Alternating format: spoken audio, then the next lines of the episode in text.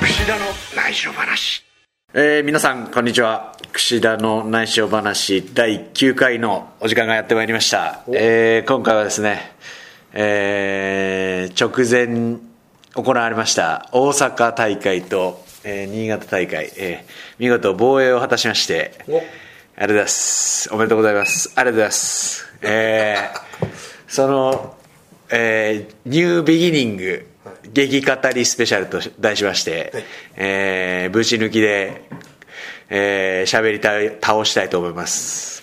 お相手を務めるのは、えー、ミスター愛の手この手ですこの方ですこの手調子悪いな今日はこの方ですどうぞ、はいおしですどうも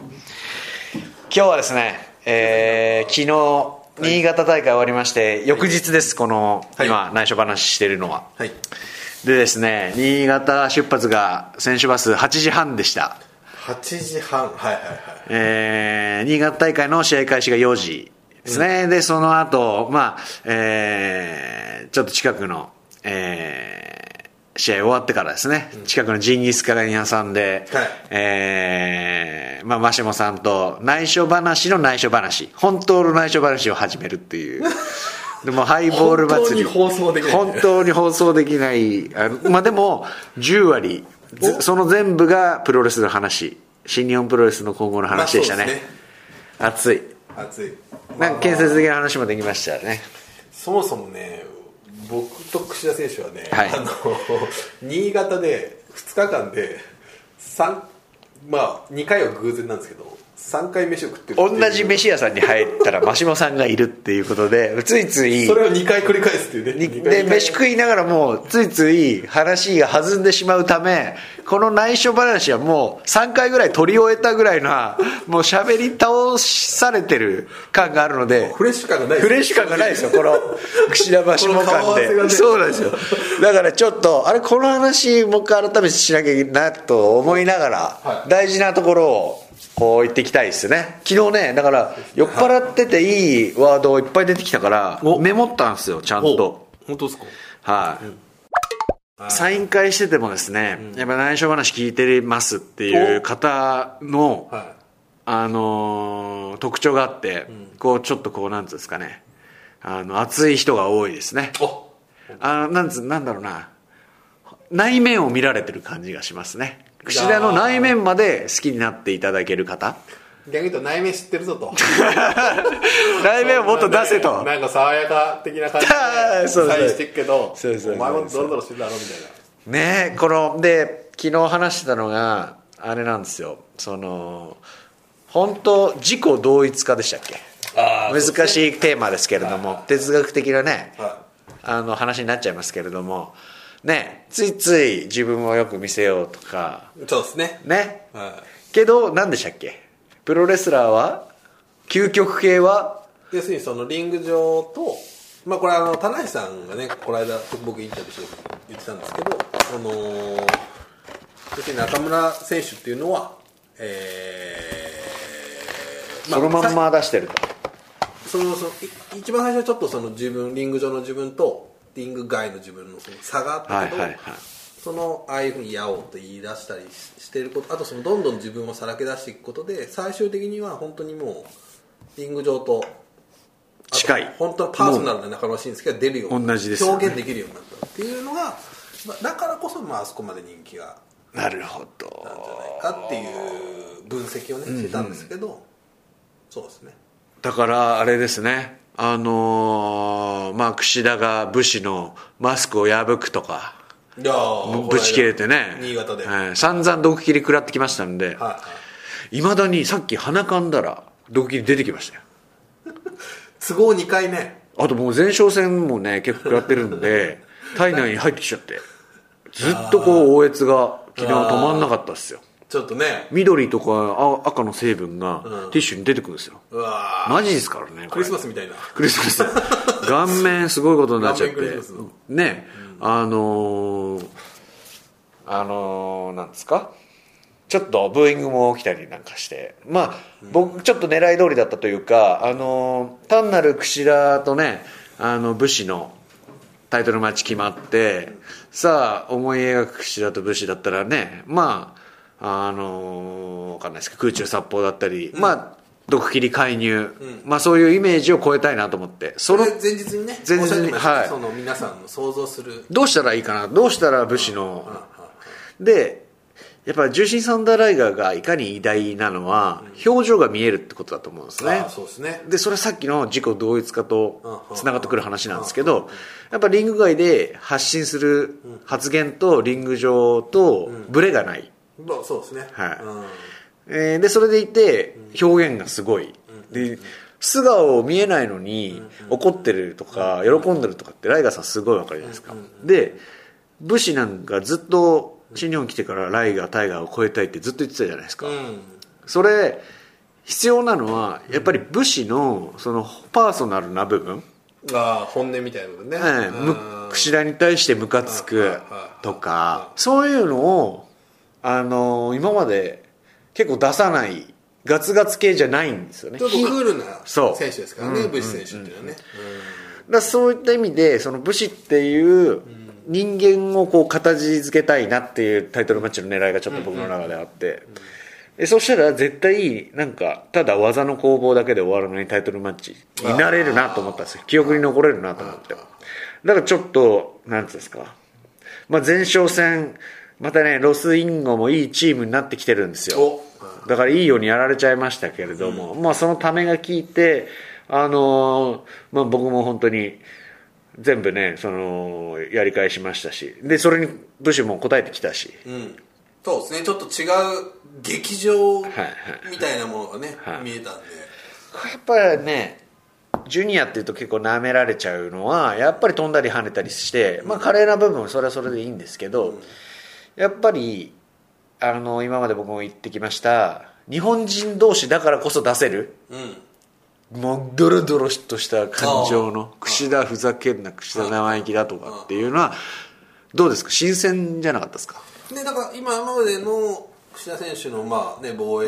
ロードだったりジュニアロードの中ではなかったはい側面まあ田口さんの時にちょっとあったかなそうですねはいあの最初に噛みついたあたりね、はいあったけど、まあ、ちょっとしばらくカイロ・オライリーとか、そうですねまあ、リコシだったりって多かったんでまあケニーかそういう意味ではちょっと新鮮だしフレッシュだし、まあ、あの試合自体は本当にこれをもう誰もが認めると思います本当にこれ超えてきたなっていうのはあったんじゃないまですか、た新潟のお客さんにあの助けられましたねあー盛り上がりがまあすごかったじゃないですかもう第一試合から4日いい会場だし試合ね会場もものすごくいいし本当いい会場いやなんか真面目ですね今日うわいつもと真面目いや昨日のスマップがどうしたのそういうのない昨日のあそっあかあ昨日のあのあれだなハイボールが残ってるのかもし れない熱いまんまでだから僕が連ドラの話しないのかっていうツイートありましたよコンコンクールは見てないのか櫛田はっていう確かに ねあの出遅れちゃいましたああ真田丸見たかったんですけどねあーでも口今ここまで話したからこ こ無理やり入れてこなくていい真田丸を入れなくていいあそうですそうですそうですそっかそっかそっかまあまあじゃあそういうね 新潟だからあれですねちょっと思ったのは2年ぐらい前の大阪だと思ったっすねあ盛り上がり方これからこう爆発するというかその前に行われたその大阪府立の、ね、大会ももう安定してやっぱお客さんもまあね超満員でああでそういうのが23年続いた結果大阪城ホールに行けたわけじゃないですかじゃあこれもしかしたら新新潟潟を一つの拠点になあるるんじゃないですかさそういうの全国でやっていけばうんいろいろねそういうどんどん大きいとこでできるというね大きいとこそうあのでも新潟あんま暑いと正直思わなかったですね僕あんまりその新潟ってビッグマッチもないから行ったことがあなーいただ、あれクシーが言ってたんだけどいや新潟すごいっすよってそうなんか言ってたよね去年が、まあすごかったです同じ会場でやったんですけれども、あのタイトルマッチとかもなく、ビッグマッチってなかったんですよ、けれどももうお客さんが、まああのなんていうんですかウェルカムというかあと魚沼とかもねずっとやってる、まあ、そういう意味ではこう大事にしてきた場所ではあるっていう、そうですねまあ、あるんでそうです非常にいやーちょっとねね、ちょっとあのまあこれは内緒話ですけど、はいはいうちのそのえ新潟営業の人間が、はいあのオープニングで大歓声起きた瞬間に、はい涙ぐんだっていう お 内緒話も何でもないけど内緒話じゃない別にうんまあちょっと新潟出身のねうちの営業マンで結構結構まあちょっとあのまあ大丈夫かな入るかなみたいな心配もあったみたいでね、えーまあ、あのびっしり埋まったちょっ結と果的にはもう大成い功やー大おでおきっとつながりましたねあの来たお客さんはきっと見に来てくれると思う次も新潟ね、あとまあちょっと今回いろいろそのホームページとかでも仕掛けをしてそのまああ近生き方いぞとかはいはいはいあとヘギそば食べてください、はいシュークリームあるよとかいろいろや,、はいやったこともまあこうそうしたらまあ実際東京からいらっしゃった、ね、お客さん結構いて、はいあれ明らかにああ なたは東京でよく行ってますよねみたいな ね、はいはいいたんで、はいそういうのも良かったし僕は本当昨日飲み過ぎちゃったからお選手バス乗り遅れて結果その新幹線長岡駅から今日東京駅帰ってきましてもうクタクタになりながらあのーそこで初めてこう実感するって意外と近いなっていう便利だなこの会場ってう近いよね近い本当近いしかもなちょ本当の直結新幹線の駅から直結ってほとんど濡れないしね、はいほとんどあるかな他に新幹線の駅から直結3分の会場ってあるのかないですねはいないんじゃないすごい綺麗でいい会場だったです綺ね麗だしあとそうですね なんでと思ったんですかあの酔っ払ってメモってたのが全部消えてました いい話たくさん置いといたのにだだってガジンがあの話すために「まあちょっと待って」とか言ってこうずっと書いてた あーもったいないあんなにもういろいろ何話してましたいやーまあなんでしょうねでも結構深い話が多かったですね、昨日はねうーんまあ今後の新日本どうしたらいいのかみたいな全体的なね話も結構ああしたしなるほどなんかこのあのニュービギニングですかそのタイトル通りになった気がしますねおなんかいろんな新しい人がはいはいガツガツし始めたどうですかまあ正直ねちょっとその中村選手だったり AJ 選手がいなくなったことで一気にこう地殻変動が起きてきたっていうね、いろんな人が勝手にうん、そうです自己アピールし始めましそうたそうそうだから面白いのがあの別に足し算をしてるわけじゃないんですよ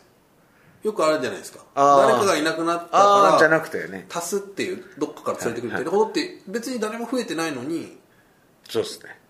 ちょっと、まあだからちょっと今までずっとこう苦労してきたじゃないですそけうそうどそう陰で支えてきた人間ががちょっと、ね俺がいなくなったから俺が行くしかないちだょっろとうって前にいう出てきたみたいなうんね、のはあるしそういうとこもありますねそれこそ武士選手もねあーっていうのもそうだし確かに今まで嘘よねあの煽り火であったけど一回しかタイトルマッチなかった人があそこまでねやったっていうのもあるし、まあ、あと玉トン玉トねンうんがあとその後藤選手もね、はいはい今非常に話題になってる、はいはいはいすごいあと思ったのはあのずっと前哨戦内藤、イービル武士、でこっちが田口龍介キャプテンとか、まあ、ライガーさんとか入ったりとかもしてエルガンねエルガンとかジュースジュースねこのなんかね周り囲むメンツが新しいと思って、それをほとんど30代前半と20 30代そうですねまあ生きのいい、ねなんていうんですか、これからのそうだよねはあフレッシュな人すごくこうなんていうんですかねエンジョイしたというかこれなんか新しいことできんなと思って武士戦はねすごくこう自信があったですねうーんねあの内藤さんがあんなに介入してくるとはねああ思わなかったしうんうんそうそうあれもなんかねあのー内藤哲也のなんか言ってるじゃないですか、俺は別にヘビーもジュニアも関係ないよっていうとね、うんはいはいでなんかねちょっとお互いが止まってるんだったらもしかしたら武士のセコンドにもついてこないかもしれあないけどちゃんとついてくるあたりあのやっぱブレてないところうんうんが今なんつうんですかあのまあ勢いがある声援に変わってきてるあたりなような気がしますねだから僕としてもちょっとうれまあ介入されて嬉しいってのもおかしいけどああの、ーまあ結果的に勝ったからね、うん言えることかもしれないですうけん、ど、まあそうかもしれないですね 負けたら絶対腹立ったでしょ、すげえ腹立って内藤の野郎みたいだからあのケニーがねずっとバレットクラブであまあそうね介ケニーそれ入こそしてたんですけどなんかそれと同じことになってほしくないなと思ってたんですよ敵ながら武士にはなんつうんですかねあの手段として今あの道を選んでるわけじゃなくてもうこれは俺はこの道で生きていくんだっていうそうじゃないと役じゃないんだからヒールってあなんかそう生きヒール役方としてな、うんうんねえそんな甘いもんじゃないじゃないですか、でそのお客さん分かるし中途半端にそうやってたらすぐ見抜いちゃうとそうそうそうはいファッションとかでやってたらそうすぐそう分かっちゃだそういうところでブッシュとは本当にこれからも続いていきますよもうい終やーわりじゃないですから、しかもまあなんだろうまあちょっとで介入とかいろいろあった部分を例えばそれを差し引いたらはいもうどうなるのかなとかあそうはいいう興味もあなるるしほどなるほねどいやーなんとかえー初防衛成功しましたいい試合でした本当に僕ちょっとね2回ぐらいえー、っていうシーンがやっぱ3回ぐらいかなありあましたーそうですかおえみたいな、はい、ねあの毒切りこうレフェリーをこう浅見さんをこうちょっと後ろあ抱えてくるっと回って毒切りを吹いたシーンブラインドをついたそうそうそうあれはちょっあだからと反則負けにならないねあたりあそ考こからのえてきましたねブシロールは本当にああこれはやられたなと思ったらあ前哨戦にどこまで出すかとあかーどこできあのどこでミス隠しとくか隠しとくかっていうのもあるんですよねそういう駆け引きも、まあ、前哨戦含めちょっと楽しめたというかいやーねもっともっとこれはいけるようなね感じしますちょっとだから本当 IWGP ジュニアタイトルマッチもそうだけど武士っていうのもね,、うんそうですね上がったし、まああれですよ次につながるタイトルマッチできてよかったですね、ねそして次ですね次はまだ防衛戦決まってないですけれども、まあよく誰が来るんでしょうかでよくあるケースとしては大体勝った瞬間に誰かが来るっていうのあがあるんではすけいど、はい、今回なかったなかったですね誰でしょうか誰なねんだろうっていうね逆に今櫛田選手が指名をしてもいいのか、まあ誰でもまあ内緒話ですからねまあ言っちゃいますけど、まあ、僕3人やりたいって言えるんですあうんまあ前からこれは前から言ってたんですよ去年の持ってる時からあまあその,、まあこうね、あのカイロ・ライリーに勝ってケニーに勝った後に実はいろいろこうプランがね、はいあっそうでて、すねまあリコシェはやったと、そうですねはい、じゃあやりたいやりたいって3人いるんですよ3人三人内緒ですけどそれは内緒本当に内緒で言えない けどだからこれからね、あのーできればいいなとあ今言えない言えないけど大丈夫そうなのどうするそれは言っちゃったらさああそうのバーンと出ちゃうからああネットネットに出ちゃうからそうなんか去年とか言ってた気するけどね、やりたい選手はねあーまあでもね僕もあああの選手かなと思う選手いますよはいはいはいだから次は金 ROH の大会が控えてますね、で今日はカードを発表されまして、はいえーそうだこの内緒話はフランキー・カザリアンはいについて調べる会にしたかったんだそう いえば情情報情報がなさすぎてあれあシングルマッチが組まれてましてあアディクションとやってないですかやったことないですねああなるほどフランキー・カザリアンに対してまずウィキペディアを開いてみましょうかフランキー・カザリアン確かねあれなんですよ TNA であのねマスクかぶってやってたんですよあの人気あった人人気あったねスーサイドチャへンーずっとチャンピオンだったね体でかいですからねもうこれもう対ヘビー級ですよヘビー級もうやっぱ ROH は8 5センチ、階級がないのでうん、あスーサイド書いてあるね確かでしょう、えーウィキペディアを今開きました、えーカザリアンフランキー・カザリアンまた悪そうな顔してますねこれね怖いですねキラーコラ・コアルスキー出身ですねにキラコワスキー道場道場おはい耳を削いだ その話がダイビングニードロッ プを得意技としてたキラー・コアルスキーそこ説明するんだはいそこはいいですか、はいすごい8ヶ月そこでやってから、えー、どこですかね TNA 入ってずっとチャンピオン長かったんですよ X ディビジョンの X ディビジョンなんだだからシェリーと同じはいとかあの辺と結構やってるかな、あとこれはバック・トゥ・ザ・フューチャー好きでですねお彼はフラックス・キャパシターっていう得意技があってそれ今読んでるだけじゃないのそうそう読んでるだけなんだ けどバック・トゥ・ザ・フューチャーの時これちょっと聞き捨てならないうとわ思うんだウィキペディア皆さんも開いてみてください得意技の欄に「バック・トゥ・ザ・フューチャー」という得意技がありましたバカですねまああなたも想像だったんだ えーと技はタイガースープレックスのように相手の腕を後ろでロックしその相手の手首を掴んでロックを解けないようにして後ろに投げる技豊田真奈美のジャパニーズオーシャンサイオーシャンスープレックスと同型ああなんかわかる手首だけも結局手首だけ持ってうんうんうんジャーマンじゃないですかねへえこれちょっと出してほしいですねバック・トゥ・フューチャーいやわかんないでしょそれ出したところで バック・トゥ・ザ・フューチャー出た バックこれあのこれで負けたら本望じゃないこれバッ これちょっとかけてくれっつってそうそうそうちょっとちょっとかけられる方向でうん絶対でもこういや無理でしょバック・トゥ・フューチャー好きだったらあの「くしだの野郎」ああもしかしたらデロリアンいやその前に入場ガウンをビリビリに引き裂かれてしまうかもしれないあ本当だねだって身長1 8 5センチ9 8キロもう完全なヘビー級ですね多分上がってきたらいやーこれちょっといいじゃないですかえー、っとそうですねいいかもしれな いいいかもしれないけどちょっと怖くなってきた大丈夫かなそこにこだわってきたらなんか嫌だな結構どこにバック・トゥ・フューチャー いやいやいやそれ伝わんないなこの来週話を聞いてる人しか伝わらないよねああそうですねまあただねあのーまあ初防衛しまして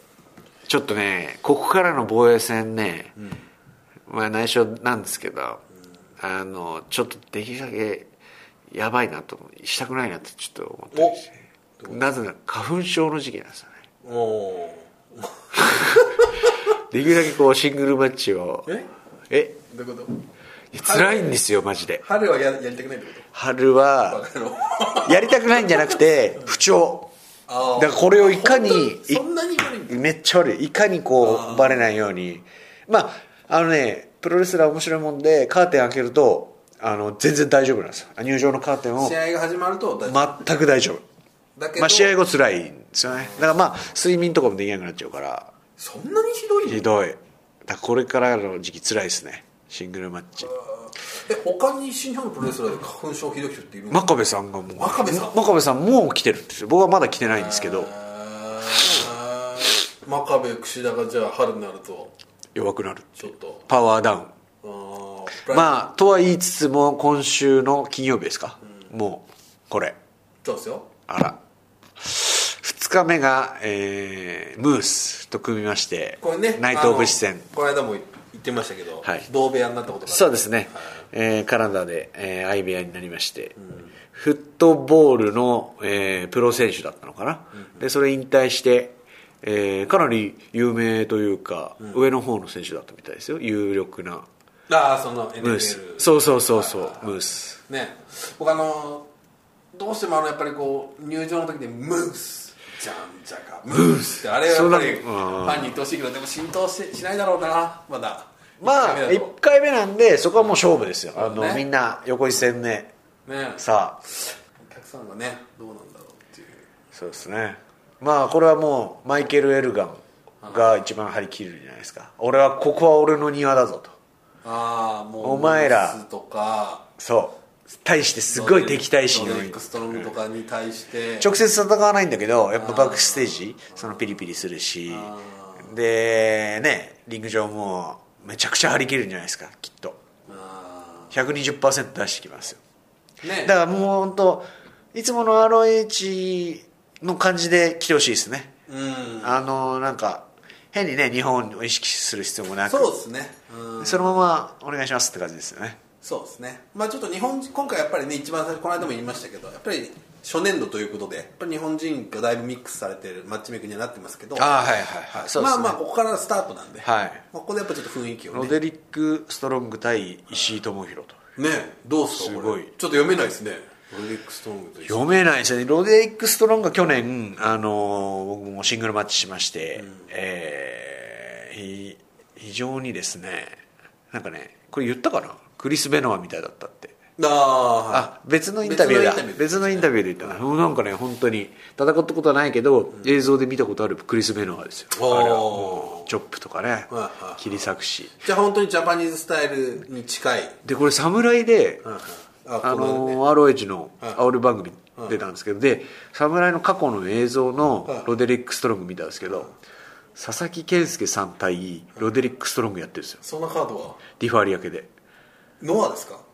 ROH の工業室 ROH 一回やったやつとノアそうが一回やった合同工業みたいな ちょっとディファーあれだけでやったんだロデリック・ストロークボコボコにされてるああ佐々木さんに佐々木さんめっちゃ強いみたいな ああもう容赦なかったですねもうだから10年ぐらい前だったですああねいわ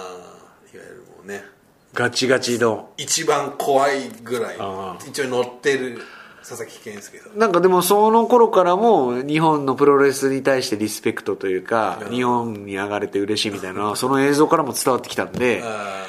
で、えー10年かなその映像が10年のブランクがあってやっぱその間ロデリック・ストロングの同世代の選手っていっぱい WWE で活躍したり日あー本で活躍したりとかしててはいはいロデリック・ストロングがね一番こうなんつうのかなずっと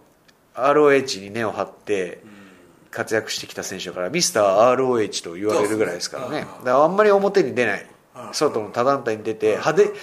まあ目立った活躍しないんだけどっていう意味ではすごい今回あなるほど期するものあるかもしれないですねここでビッグチャンス俺しかも巡ってきたなと初日にいきなりメインイベントですか初らね日メインああははこれはまあまあね P さん相手とはいえで石井智弘の映像を検検索というか調べたりとかしたら絶対まあネイバーのタイトルマッチが出てくるわけじゃないですなるかほそれ意識するでしょ絶対俺の相手これかと思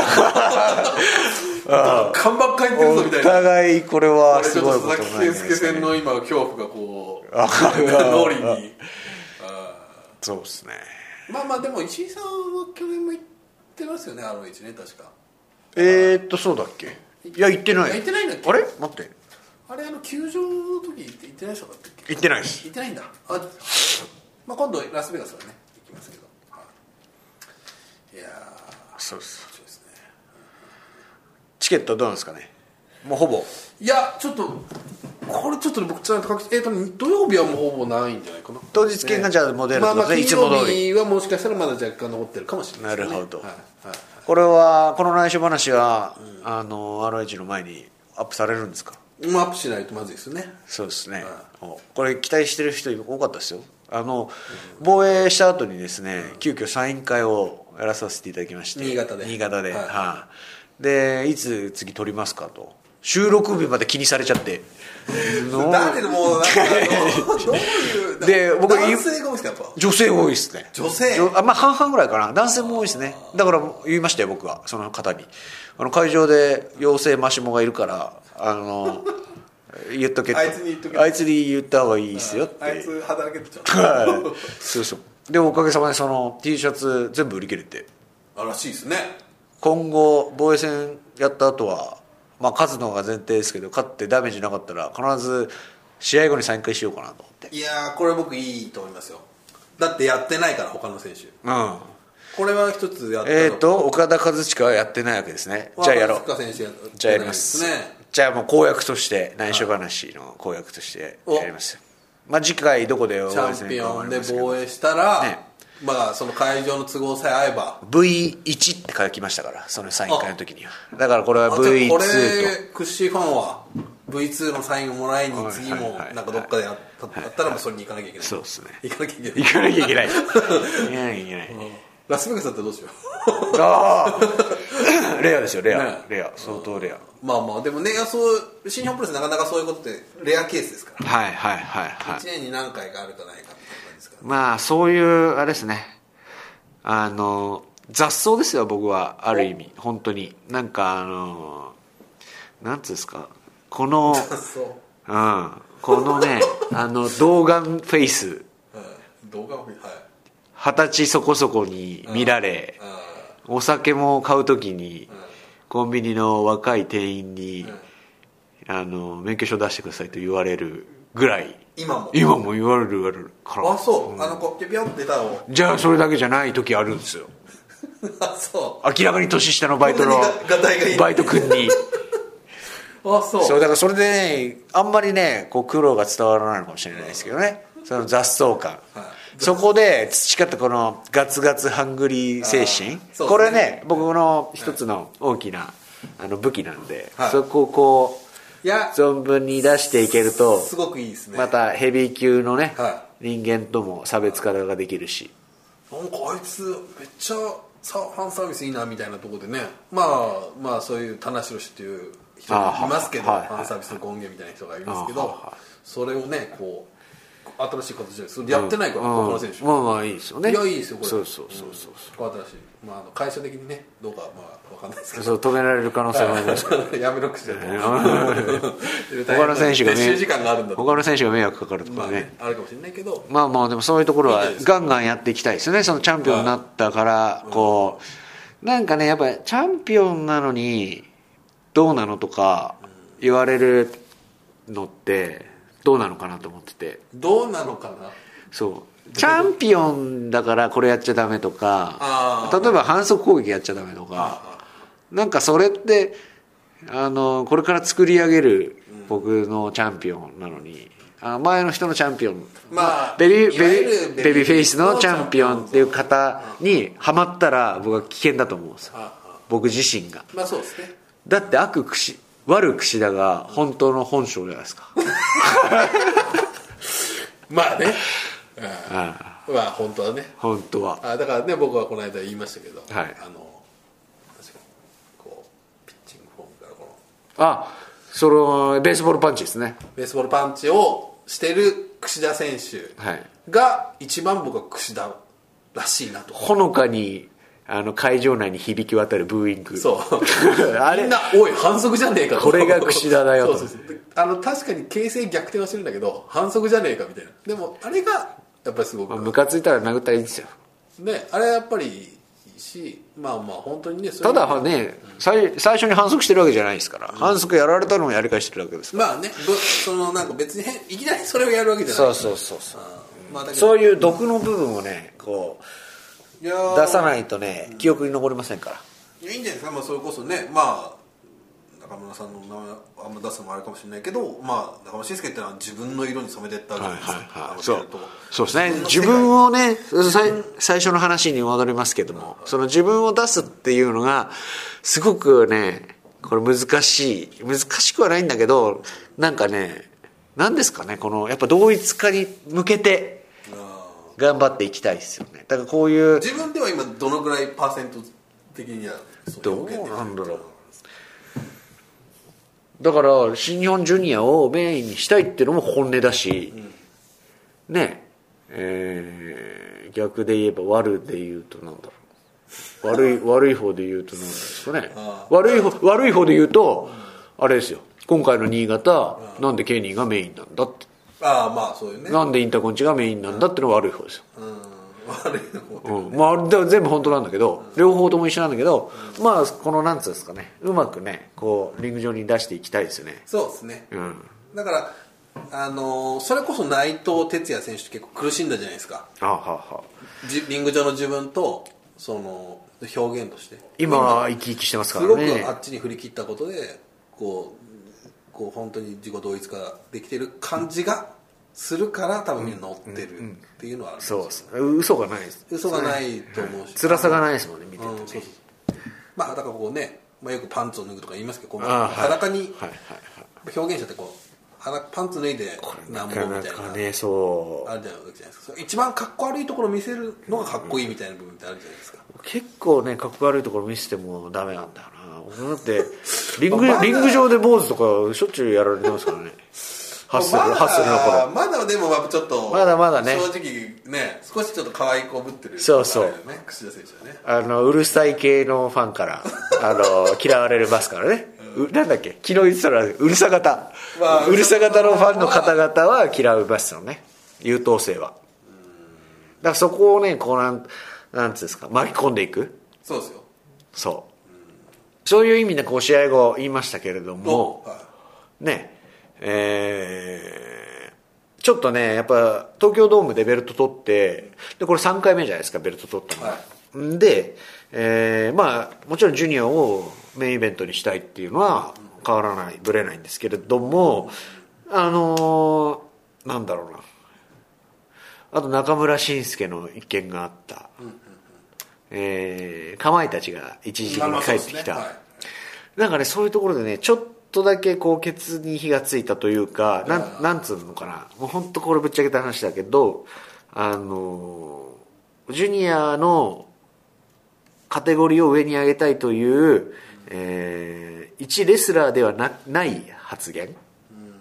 一レスラーじゃなくてチャンピオンの立場と個人的なそれこそ海外で成功したいだとかヒロムは言ってたじゃないですかヘビー級とまあまあなんかどうたらこう の時まあなんかベルなんなんて言ってたっけなんか上の人と戦いたいみたいなこまとあ、言っ例てえばそたんですよねの棚橋中村岡とと直接戦ってっていうね勝てるぐらいの選手になるそれ本当に個人的なレスラーの欲じゃないですかで僕なんかもうそういう欲に飢えた人間なんだけどそのいやでもマジでそのジュニアっていうカテゴリーを上げる作業でこう2つちょっとこう間でちょっとね、まあそうですよねうんその 2way あるというか、はい、狭間でちょっとね振り切れてなくてちょっとモチベーションじゃないななんだろうなどこに向かっていくかっていうこう矢印がねちょっとね定まってなかったんですけど今回ドンピシャでこう武士にまああのー気づかされた部分もあるのかもしれないあのーやっぱりこのままベルトをね IWGP ジュニアというクオリティを上げてって、えースーパージュニアですよ、去年優勝して今年、えー優勝します、と言ってもね、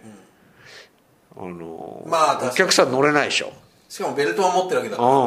ょっとこうね逆風が吹いてくれたりとかそう応援しないでしょそれは別に、うーんまあ、逆に反感美意識的なところで言うと誰かもうちょっと若い人だったり、ただまあそれも望んでるんですけどねうんまあ、それもまた構図としては見たいそうでですすよねねまあここであのその夏前までにジュニアをこう独走する形にして、櫛田がねジュニアを背負って代表して g 1に出たいなとおう g 1クライマックスそれはまあちょっとこれねあの今までずっとジュニアこだわってっ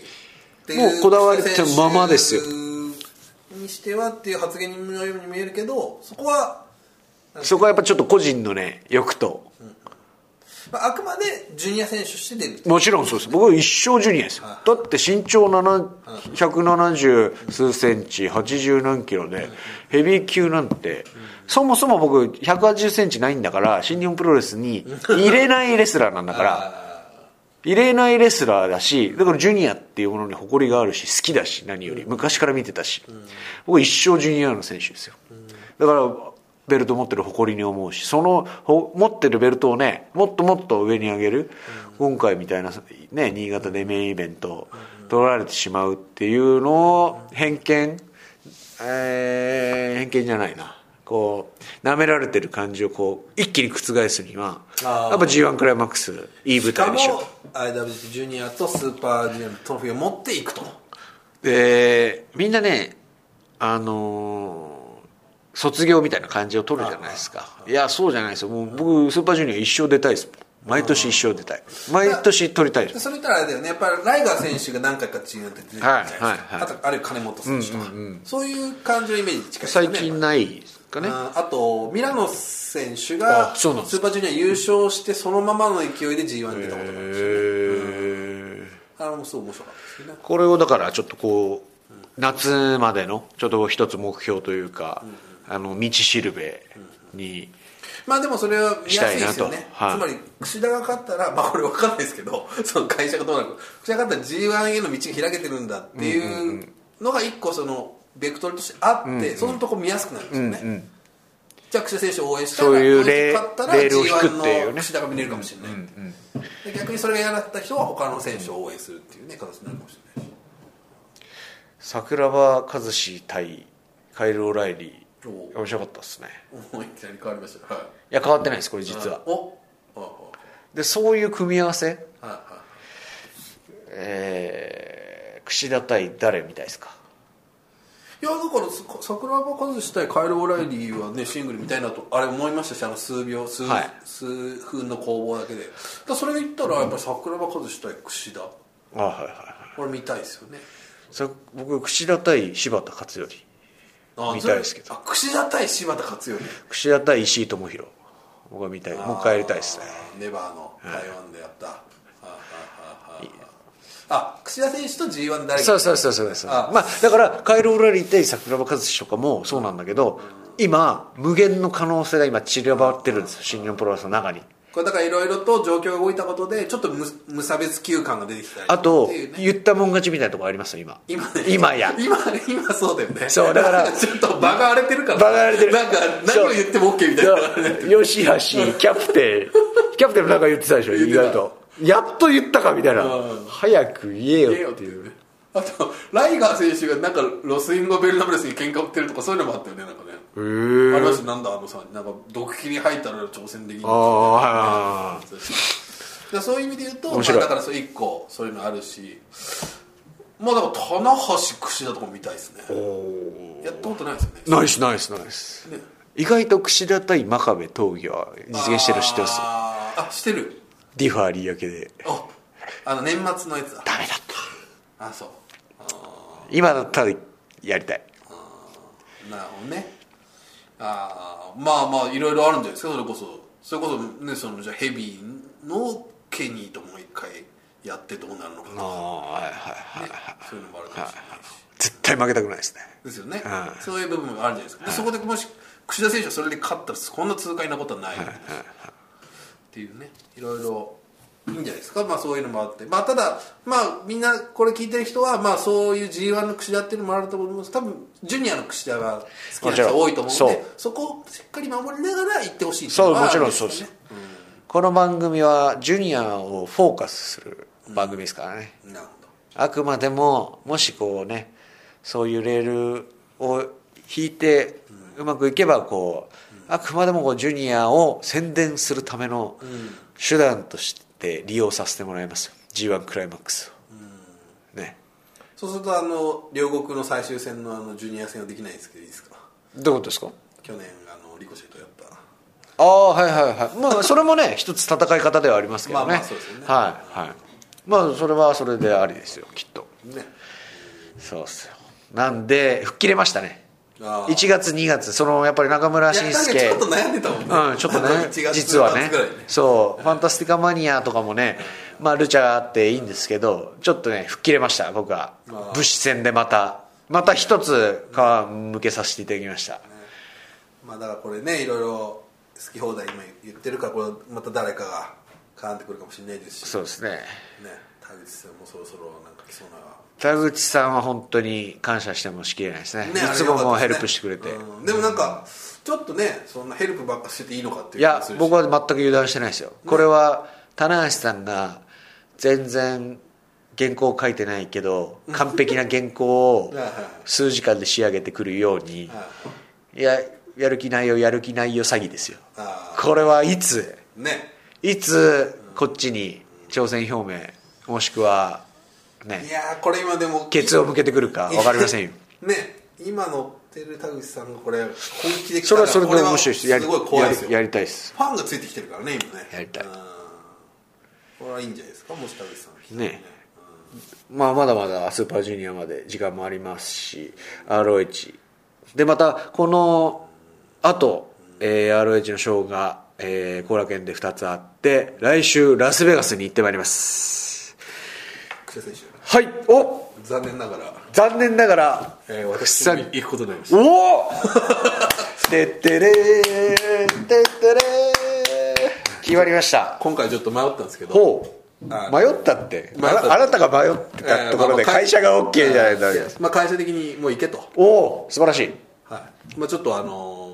まあ、このせっかく ROH の流れあるんで、まあ、これやっぱそのラスベガスっていうのは新日本プロレスとしても重要重要重要あんまりねやっ絶対重要ぱアピール、まあ、だからその ROH から写真をねもらって2日遅れとかでもまあいい行きましょうい行きましょういっちゃいいっていうま考えだったんたですけど立ちんぼマッシーが見れるんいでやすこれねは今だから ね絶賛 ROH のオフィスに頼むから席を机机と延長コードを早めに頼むっていうのがねそれえチョコ買ってけばいいじゃないですか延長コード違うんです仕様があでもあれだけコネクトだけ買ってだけいいかああそうかまあまあまあまあじゃあロスベガス楽しみですねえー日本人選手は櫛田棚橋後藤さん石井はい岡向田こうは石井岡田下道外道あと誰だっけそのぐらいかはいそのぐらいですねですねこれはちょっといかしていただき何が起こるかますはいだからまたちょっとラスベガスでやりましょうポッドキャストおじゃあこれはもうまたあの 田中さんとも撮らなきゃいけないまたあのどうやってや台る湾的な2部構成しました前前半後半でこう分けるみたいなまあ初日多分一日最初まあの日二人オフがあるから、まあ、もし3人でやったりとか三人でやってもいいかもしれない三人でやってそれを半分ね半分に分けてそれいいかもしれないですねうんだそれ面白いそれやろう、ねというね夢のコララボスベガスでもねコラボ企画というかただをいやあのねでもさっき地図見たらあんまり立地がそうですね、ちょっと離れたところでしたね、ええあの皆さんが考えるいラスわゆるラスベガス感とは若干違う差異がある僕去年も行ってんですよ GFW ですねそうあの時もうあのど真時ん中もですよ離れてあのて時も離れて同じでホテル滞在するホテルの中に全部あるんですよジムもあるレストランもある、えー会場もあるんですよあはいはいだからもう一歩も出なかったんですよあの楽だけどちょっとなんかねちょっと物足り だって外はでも40度ぐらいある灼熱ですから砂漠ですから車がないと今どうなんですかねこの今どうなんですかねちょっと行きたいですねグランドキャニオンとか行きたいなあそれ行きたいんだよグラなンドキャニオンいけるいけるないだろう日帰りツアーとかで行きますでもそんなに時間ないですよね初日とかね初日しかないあでも着いたのも着くの遅いいやまあまあいいやこれ話はまたねあのないやいいじゃない です旅のしおりでもう来られる方いるかもしれないですよ日本人の方ねまず結構あのすまあでもトロントとかもね日本人の方いらっしゃったりしましたからぜひぜひ来てくださいよねこうラスベガス楽しいじゃないですか 2days ですか 2days 頑張りましょ今なんかアロイチは結構その機材に結構力をね入れてるっていううはいはいはいはいはいはいその会場の作り方がメジャー感をね楽しみですメジャー感いいっすいいことですねあーこれはちょっと一つまた僕もかまさないと、ROH でなんかもう一個カード発表されてましたね櫛田選手えっ、と6人タッグですね、ログインタク初日あれ初日かな、はい2日目はまだ決まってないえーケニーヤングバックス組対櫛田マットサイダル ACH ああ ACH あいいですね今回はこの後シェシェリーと組むのかなと思ってたらシェリーは別でシングルマッチが組まれてますねああじゃあシェリーそうかそうかじゃあもしかしたら2日目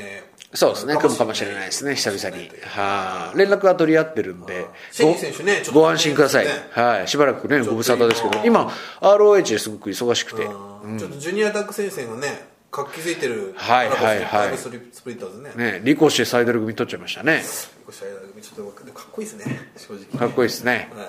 あれはちょっとあれはね短足の日本人には出せない魅力ですあれはすごい、あーちょっとねあれはちょっとやっぱりまあ、ただ日本人いないのは寂しいっすよちょっと外人天国ですかね人天国あとねやっぱり 3way、4way の形式で魅力を発揮しないレッドラゴンの可愛さったらないですあの可愛げコーディーホールにあのもう連れてかれる連れてっていうあのサブミッションスタイルはねこれからね私はどんどん開拓してきますよ頑張ってきますよ、いやだからそのカイル・オライリーもねちょっと聞いてそうですねそんなわけでじゃあ次回はラスベガスでみますねできたらいいですねできたらいいですね、えーそんなわけですね、えー、櫛田の内緒話、えーこれからも、はいえーグローバル展開していきますんではい あのーイベントやりましょうどこでどっかでなんかイベントやったらいいよね大プロレス祭りとかでこれ公開収録したら絶対面白いじゃないですかああその話でも来ないんですよね多分ね聞いてない聞いてない社内的にはこれ誰社も内的に意外と結構聞いてますどうなんだいや聞いてないよ聞い聞いててないないしなんかなんかスルーされてる腹立つ的なことを思われたらどうしよう いやいや君はいいですよああ俺がああなる ほどねなるほどねあのいいんですよ怒られるぐらい怒られるぐらいがそうこれ始まった当初のあれですから